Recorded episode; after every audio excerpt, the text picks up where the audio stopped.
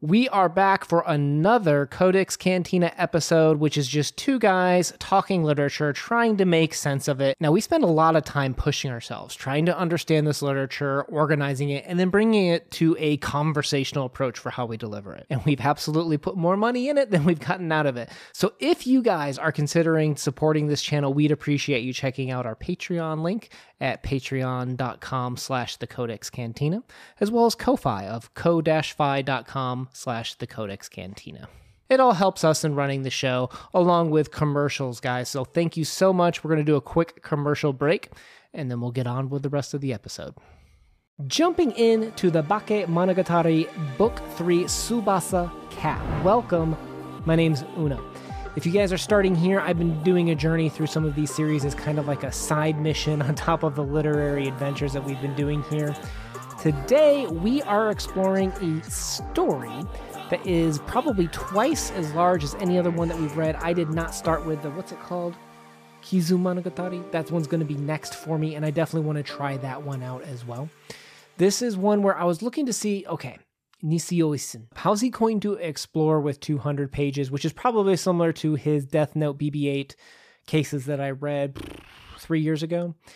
And I would say that his writing style actually stays consistent, even in the short form, interesting. Like, I w- I wouldn't say that he used the longer format to change the way that he approached the story. I think he still had the similar amount of pacing, is what I thought. But I think at the same time, he still did his thing where he likes to explore myths and kind of what they mean.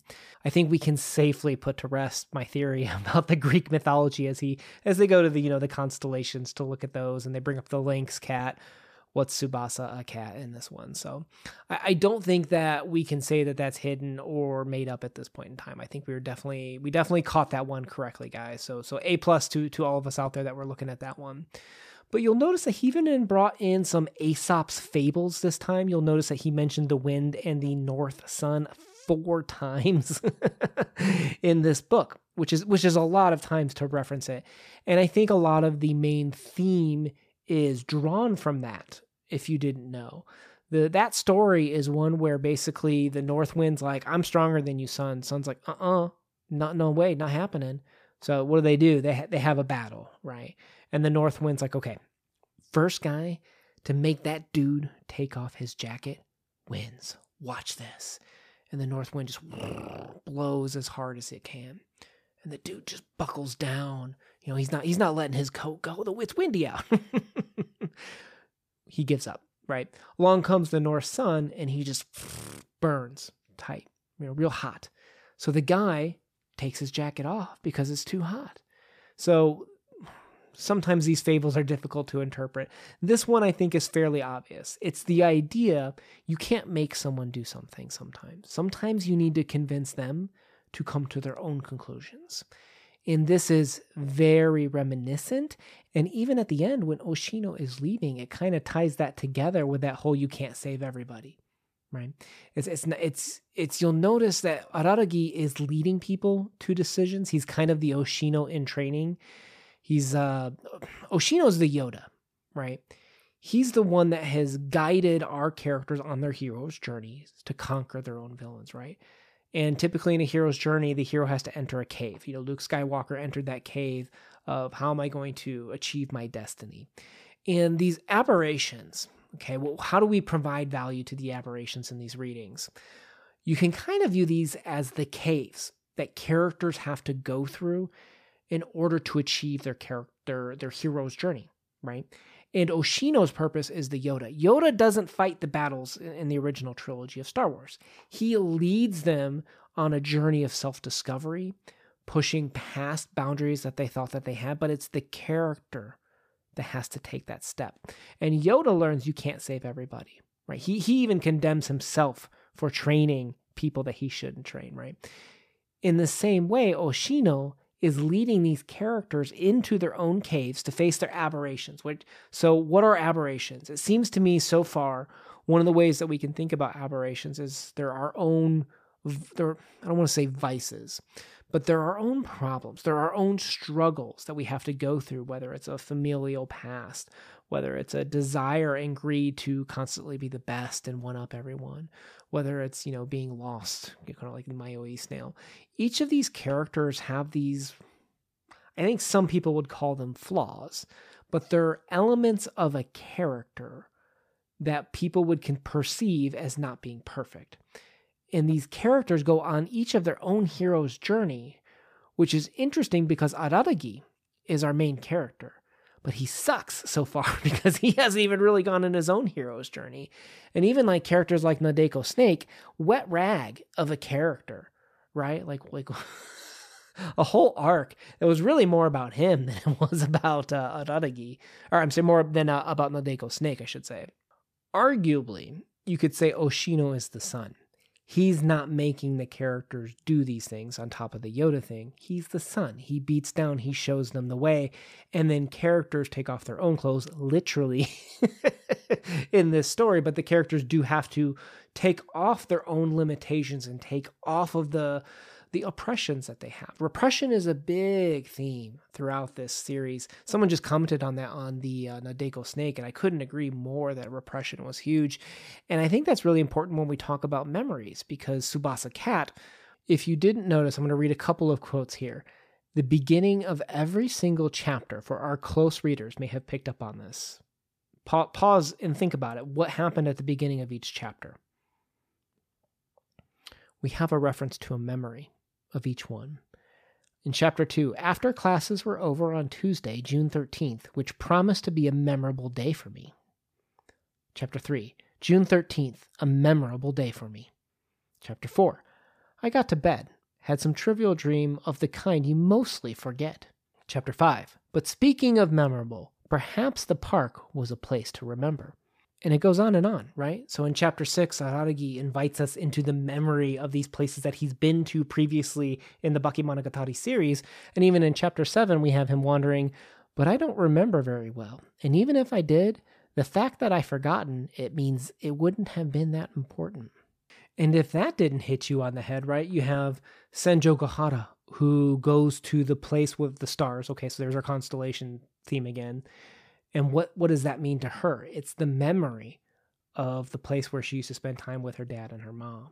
And you have, like I said, Araragi remembering the place like the the swing set, the solo swing set and stuff like that, and who he met there on that day. So I guess one of the things that I'm thinking is that if these aberrations are our problems that we have as peoples, the question that we have to ask is what do we do with the memories of these? It seems tangential at first, but let's also recall how Hanekawa almost has these split memories. She has no memory of the other personality in a sense. And I don't think that's meant to be a commentary on split personality or multiple personality disorder.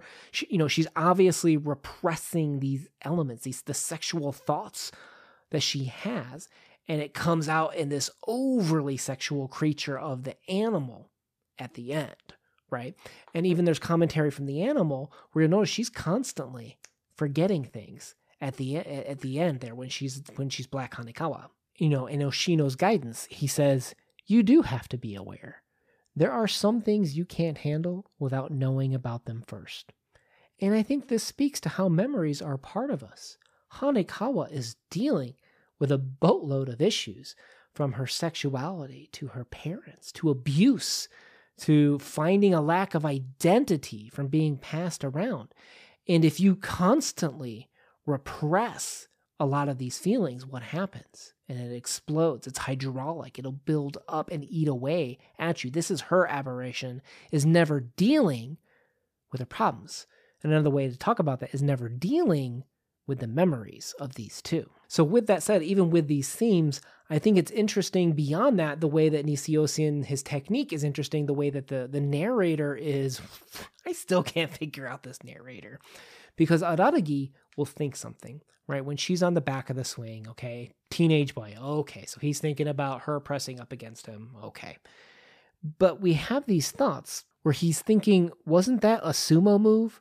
A sabao, sabaori, I think? No, Araragi, a sabaori or a forward force down, dot, dot, dot.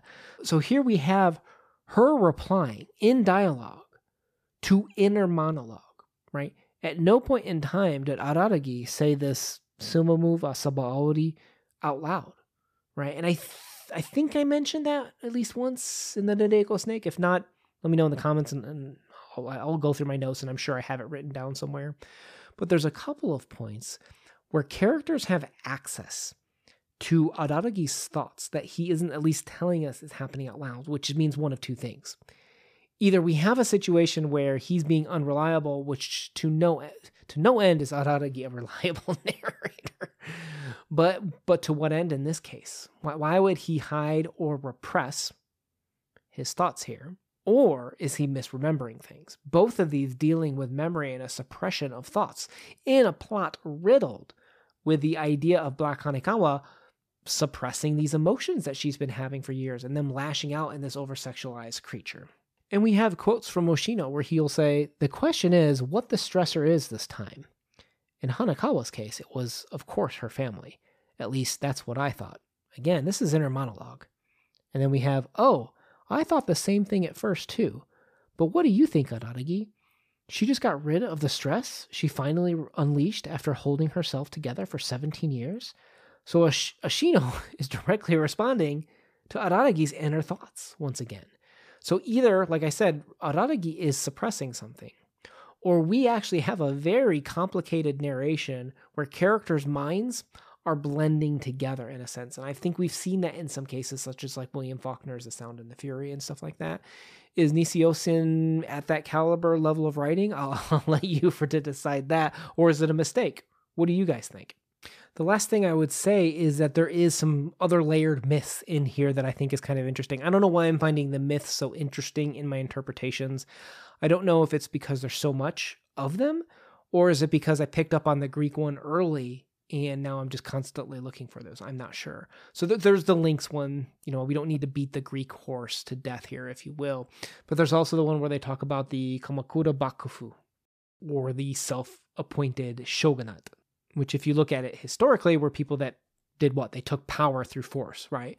And what they did is they built their own army. And I think it's interesting to compare Araragi to these because what is he doing here? Right? We're literally going through the first I don't know how many episodes of this in the anime. I, I saw a couple of the episodes for I think it was the Nadeko Snake arc, but I it's gone off Hulu, so I can't watch it anymore. Uh, but but he's if you look at the opening episodes of a lot of shows, it's building your your fellowship. You know the, the the fellowship of the ring. You know Lord of the Rings. You build your your crew, and then you go on this fantastic hero's journey, right? I think we've made the case that there's clearly a hero's journey happening for each of these characters. What's Araragi doing? He is the Kamakura Bakufu who's building his army, his self appointed army here. For what? I don't know. But I enjoy the references to Japanese history and culture. I think it's really cool as someone who's interested in that to kind of explore that and what does that mean for the story. And I think it's also important to think about those as memories too, right? So we repress and oppress and suppress our memories of events of the past, and sometimes we're doomed to repeat them. So, is NisiOisiN bringing up some of these elements to have characters fall later in a similar way that they have from a historical standpoint in the story? I don't know. I will say on the negative side, the the word and name play on this is probably for in in the native language of Japanese. I have to assume it's next level. Like some of the the text here, when you're reading it in English, it, it makes no sense. Like you we it's it's a it's a travesty not for the translator, but I think the publisher to not allow uh, footnotes to explain, hey, this kanji can be interpreted this way, which is why when we translate into English, it's this word and sometimes this word, like this. It ex- it would explain the humor and explain what is ultimately a nonsensical exchange that you know is lost in translation. I think you and I are both smart enough to know this is something that probably makes great sense and is probably very humorous in Japanese. Why they couldn't just include the footnotes at the bottom is it's a travesty. I don't know if it's a light novel culture thing, like footnotes make it seem too academic or something, but it's needed in some of these areas. If let's put it this way, guys. If there's a resource that explains, oh, okay, here's the kanji wordplay, or if you flop, you know, these katakana or hiragana here, it, it, it, reverses, you know, a palindromic approach, kind of like his name. If there's a website that explores that, hit me up with that link down below because I don't have the effort to go through and look up and find the Japanese to try to translate some of this stuff. It'd be cool if someone out there did that already and we had a resource to kind of refer to that would be pretty sweet. But reading it just in English with no footnotes, pretty frustrating because there's no meaning in some of these. So I'm going to continue. What is it next? Kizumonogatari? Kizumonogatari's next. But I'm hoping that that one's 300 pages. I, I really hope he picks up and explores and uses those 300 pages as opposed to just doing the same pacing shtick that he has done in these. Because if you're going to use more word count, you should use those pages to open up your writing. And I think he's doing that as he's maturing as a writer. Uh, I'm hoping that he can, can continue to see that, and we'll see that in Kizumonogatari. I don't know if that one came out first, and then maybe that statement makes no sense because maybe he wrote it first. I don't know. But that's what I'm hoping for with a 300 page book because it is taxing when you're reading this and the publisher or translator doesn't give you the notes for them. It's, it's pretty frustrating. So hopefully that picks up, guys. We'll see you in the next video. Una out.